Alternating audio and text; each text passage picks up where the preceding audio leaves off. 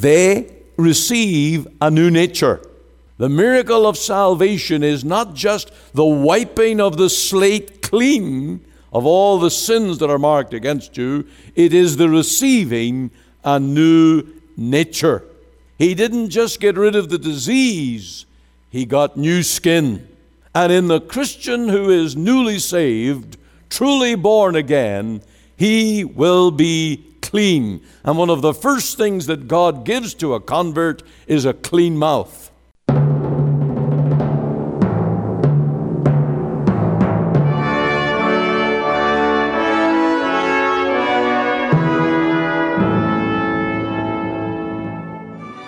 Welcome again to Let the Bible Speak. This is Ian Goligher, minister of our Free Presbyterian Church in Cloverdale, British Columbia, here in Canada. And I'm saying it this way for the benefit of our friends in Liberia and for those in other parts of Canada who listen into our programs. It is our joy to bring the Lord's Word and I trust that today the message will be a help and a blessing to you.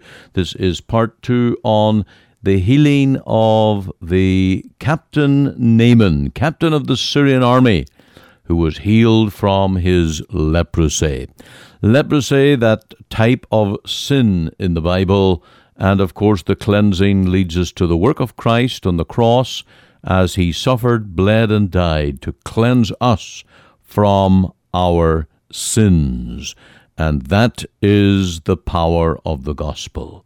My prayer is that you will understand the power of the gospel and that you will be saved, that the Lord will do a miracle of grace in your heart. And of course, we have the message today on that. And then we come to our final section on righteousness exalteth a nation, and sin is a reproach to any people. Now, today I'm uh, as the final little message on why I hate the use of alcohol. And today we're dealing with why I hate alcohol when I see it becomes the devil's tool to lead multitudes into drug abuse. That is a desperate evil in our society. And so it could well be the first step to death, the first step to hell, the first step to the destruction of souls because many turn from alcohol to drugs, drugs to hard drugs, and then, of course, it leads, as in the case of hundreds in this country per month, who die with drug overdose. And hardly a family has been unaffected by this ravage of drug abuse within this country. So stay tuned as we turn now to the message today from 2 Kings chapter 5 on the healing of Naaman. For this Naaman, leprosy was incurable. In all of Syria, there was none to help. No physicians, no prophets, no wise men, none that they could turn to, to the path of health, to stop it from advancing just like the result of sin. Sin is incurable, unstoppable, and its results will continue to destroy the human heart. We see all of this in the worth of a cure. When you look down at verse 5 in this passage, you will see that the, the king of Syria, he eventually got the news through this little girl and whatever other channels the news came that there was a prophet in Israel who could heal Naaman. And such was the value of this man, Naaman, that the king was willing to put up what we see here is a tremendous sum uh, of riches. In verse 5, you'll see 10 talents of silver, 6,000 pieces of gold, and changes of raiment. And if you had somebody to do a bit of negotiating, they could have upped the price and they would have paid almost anything to find a healing for Naaman. Boy, Naaman was a valuable man. And out of the king's fortune, he would have paid anything. What is the value of your salvation tonight? We know Peter says that we are not redeemed by silver and gold, but by the precious blood of Christ. What did it take to redeem your soul? It took the death of God's own invaluable Son. The, the, the, the, the wealth of riches to redeem your soul is incalculable. And it shows the worth of your soul, and it shows the problem of sin that God was willing to send His Son to redeem you and to bring you to Himself. Now we move to the simplicity of salvation and the cleansing. Now there's a key word, and we're going to jump down the chapter just a little bit because there's no way I can preach this verse by verse. But we're going to jump down to verse 11, and we're going to see a particular statement of this man, Naaman, when he got down to Israel and he was, well, he first of all went to the, the king of Israel, and the king of Israel, he went into a rage and said, Am I God? You sent a leper to me to be cured? And then Elisha got wind of this, and when he heard that the king was rending his clothes in anger at all of this, he said, Send this leper to me. Send Naaman to me. And so he comes to him, and uh, Elisha, he's in his house, verse 10, and he hears about the arrival of this mighty Syrian captain, but a leper. And Elisha doesn't even stir himself at all. He sends a messenger out to him and he says, Go and wash in Jordan seven times. And then Naaman, we're told in verse 11, was wroth. What? And went away and said, Behold, I thought, I thought. He couldn't understand the simplicity of this. What did he think? I thought he would come out. I thought he would perform some wonderful thing, stand and call on the name of the Lord his God and strike his hand over the place and recover the leper. He thought, but his thinking was all wrong. And he couldn't come down to the level of the simplicity that is involved in all of this. When he was told to go to Jordan, now Jordan if you have ever been there, I haven't, but I've read this many times and I've seen this many times on videos and so on. And Jordan is just a little stream, it's a ditch. And it's got muddy, clay, murky water most of the year.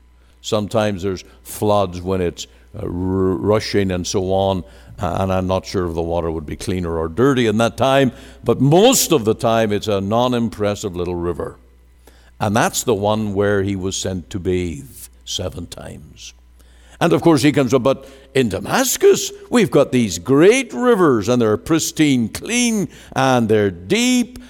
What's wrong with them? And again, he protests. And really, the plan that Naaman had for this man, it was too simple. And it wasn't until the reasoning of his servants in verse 13 his servants came near and spake unto him, said, My father, if the prophet had said, Bid thee do some great thing, wouldst thou not have done it? Some great thing. And that's the thinking, isn't it? That's the thinking that so many have when it comes to salvation. I need to do some great thing to be a Christian, to be accepted by God, to impress God with my performance and with my works. And the work of the preacher, as we come to the gospel message, is to impress upon men that salvation is not by human works. It is not by self righteousness. It is not by man's doing. It is by man surrendering to the finished work of the cross. When the Roman jailer was scared out of his wits after the earthquake, and he came to Paul and Silas and said, Sirs, what must I do to be saved? One simple thing was given believe on the Lord Jesus Christ, and thou shalt be saved. And we know that he did because he was later baptized and so on. And so the message of the gospel is so simple. Simple in the sense is we do not do some great thing. We need to recognize the greatness of the cross of Calvary and what Christ has already accomplished, that it is done, done, done, and done forever. And what we're to do, our work, if you call it work, is to believe. That's it. Believe. Jesus said, This is the work of God, that ye believe on whom the Father hath sent. And so, all around us, there are many people who say, well, surely if I'm going to be a Christian or to get right with God, I must do some great thing. No, you must do the humble thing. You must do the thing that is most required to believe on the Lord Jesus. Now, I had a list of things here. I don't know if I'll preach them tonight. I had a list of things that people consider. I'll not preach them, but I'll give you just a few suggestions here.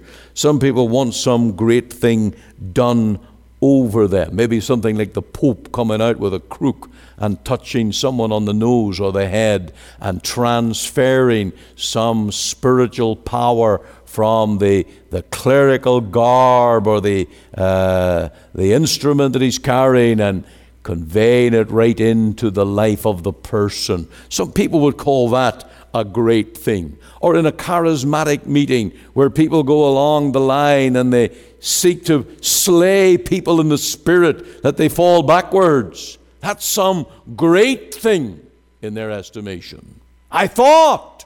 And then there's others who say, Well, I want to give a, a, a really big donation to the church. And out of my wealth, I'm willing to give a huge sum of money.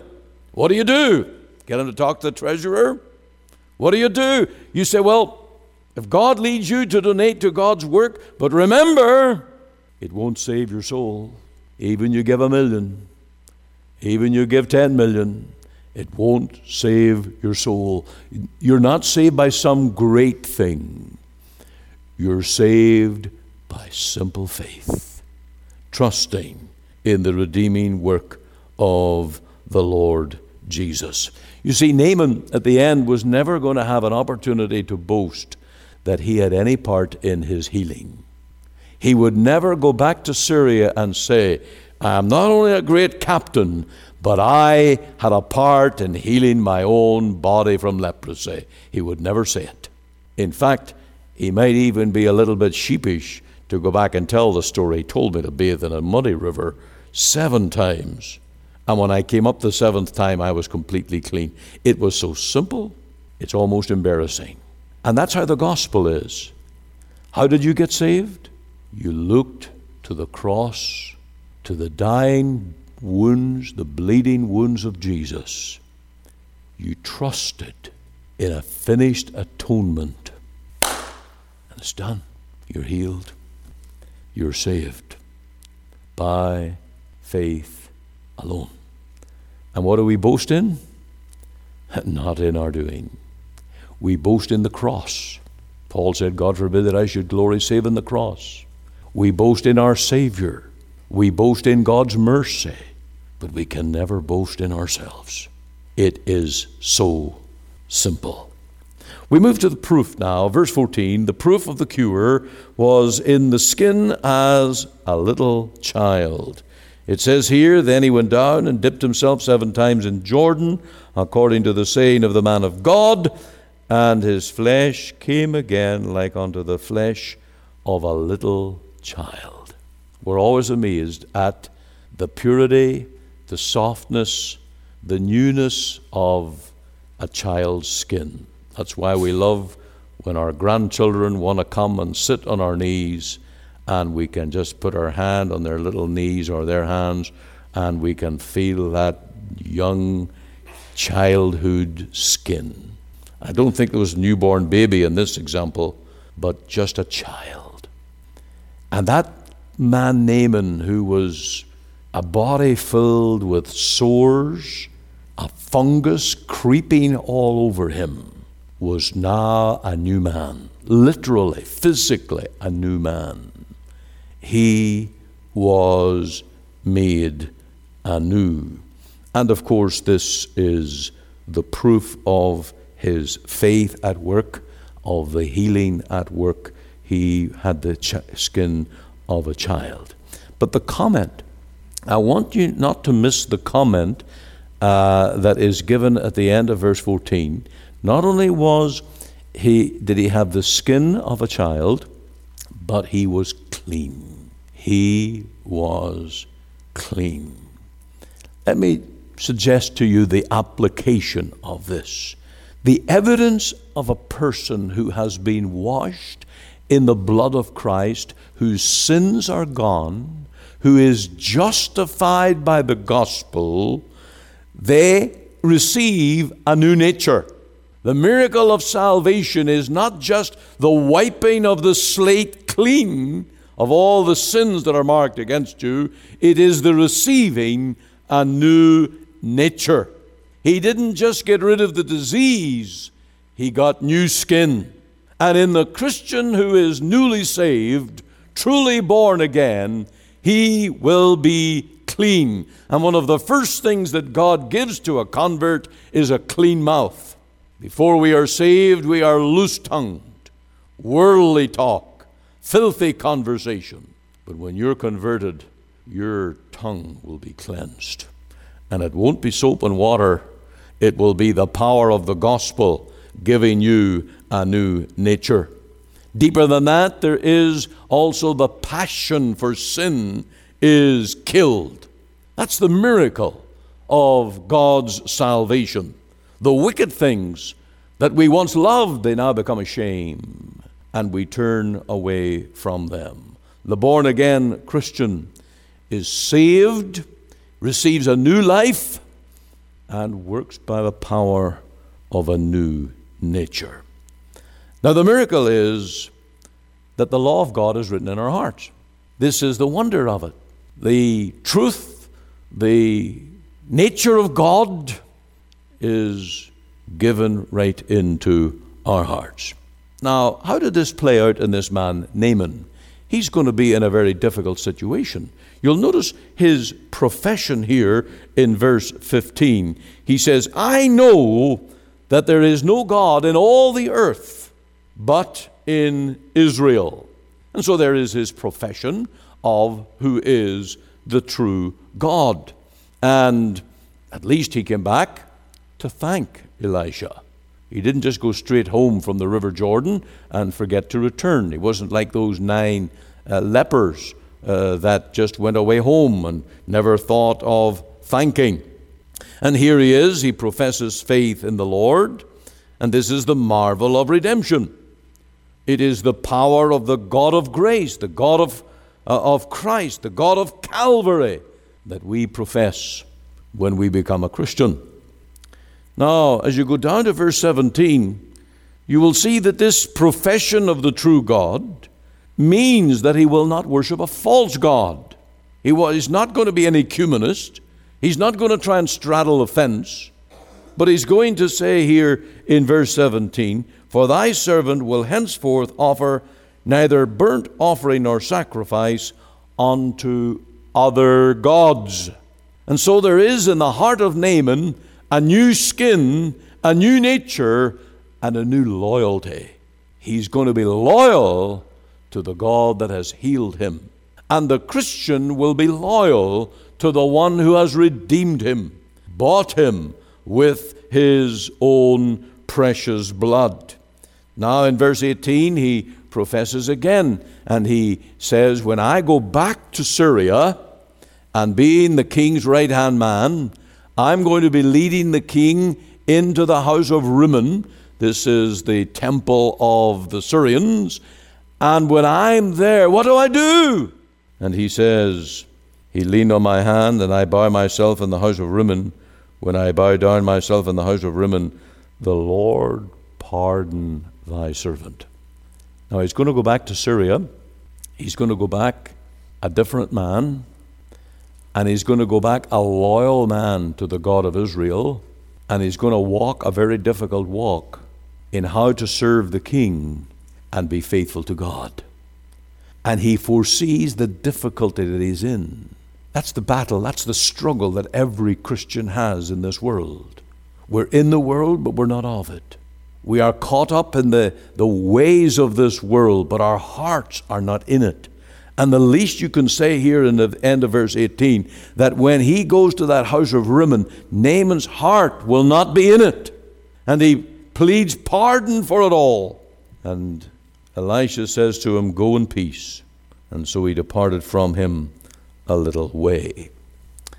Christians are separated unto the gospel. Now, we use that book uh, in our denomination. That's the title has been given to the book, but it is a gospel text. Romans 1 1. Paul, an apostle, separated unto the gospel. Paul had been a Jew, Paul had been a Pharisee. He had served self righteousness. But when he became a Christian, he was separated unto the gospel. And every Christian ought to be. You can no longer worship the idols of this world. You can never join in in the sinful pleasures of this world. You are now a Christian to walk a new walk and to live a new life. What amazing miracle we see in the life of Naaman. Go wash and be clean. And do we not have that gospel message tonight? You come tonight with a burden. You come with the plague of sin. The gospel says to you, Go! Where do you go? To Calvary, to the cross. Wash and be clean. And then you go and live a clean life by the grace of God.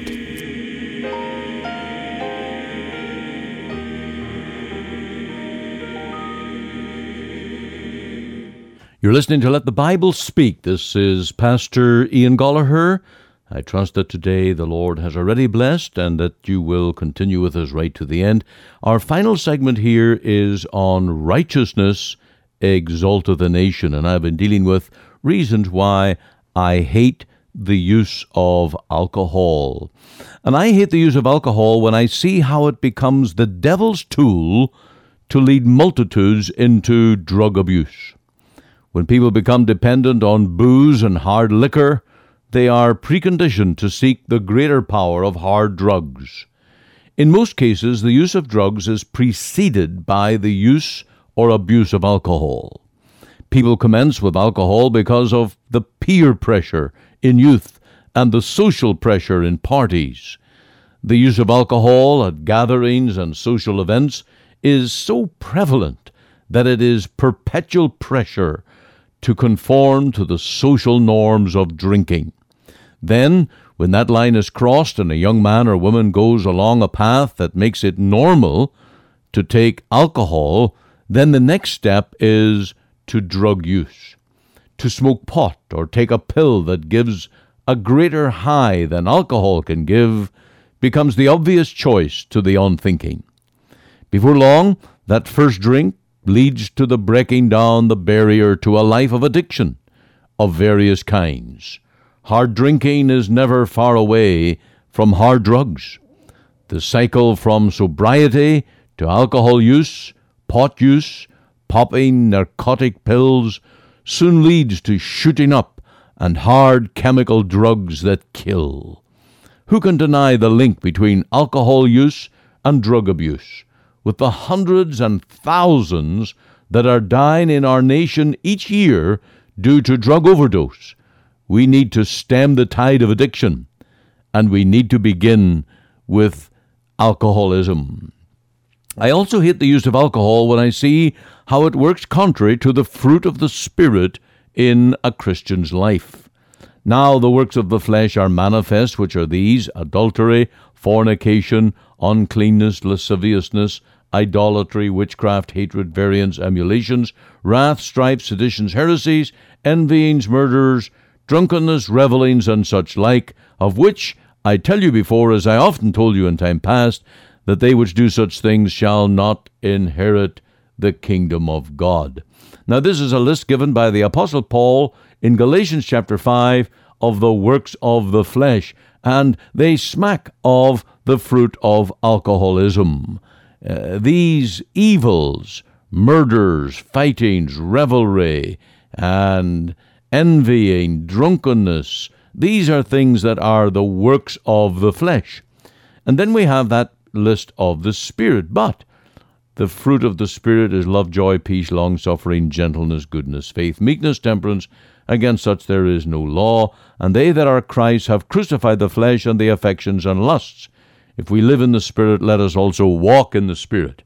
Well, if you're going to take that seriously, and every Christian should, then we need to be done with alcohol and its use and abuse because we don't want to serve the flesh, we want to walk in the Spirit. And alcohol leads contrary to love, joy, peace, long suffering, gentleness, goodness, faith, meekness, temperance.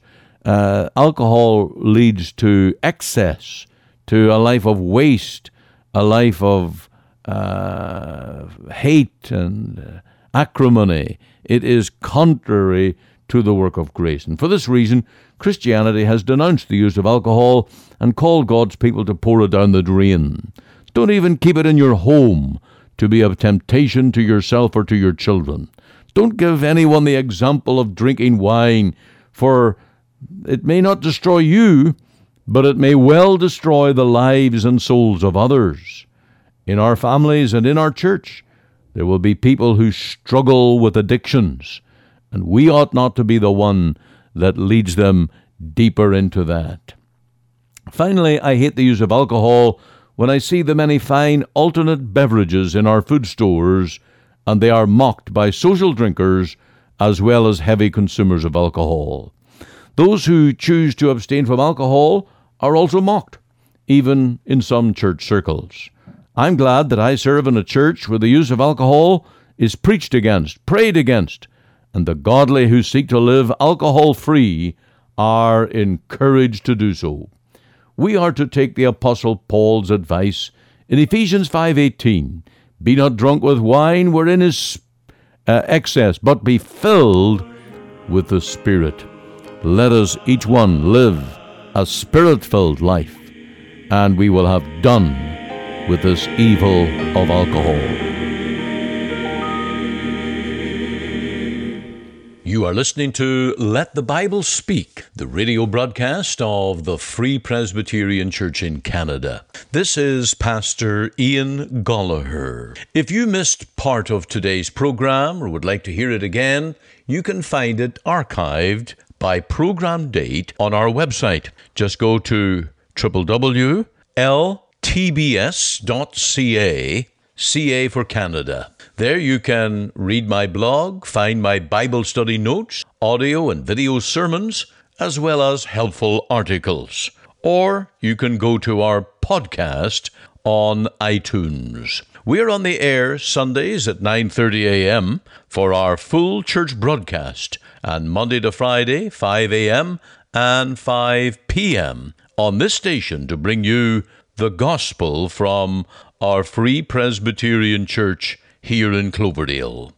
We also invite you to our church services on Sundays 10:30 and 6 p.m. Through our website you can listen and view to our online services at 10:30 and 6 p.m. Make it your Sunday worship. Click on the Live Now button on the home page of our website. Or if you would like to talk with me one on one as a pastor, please give me a call. The phone number is 604 897 2040. The mailing address is 187 90 58 Avenue, Surrey, BC, V3S 1M6. We're located just two blocks north of number 10 Highway on 188th Street. Our website again is ltbs.ca. You can join us Monday to Friday, 5 a.m., 5 p.m., here on the station as we let the Bible speak.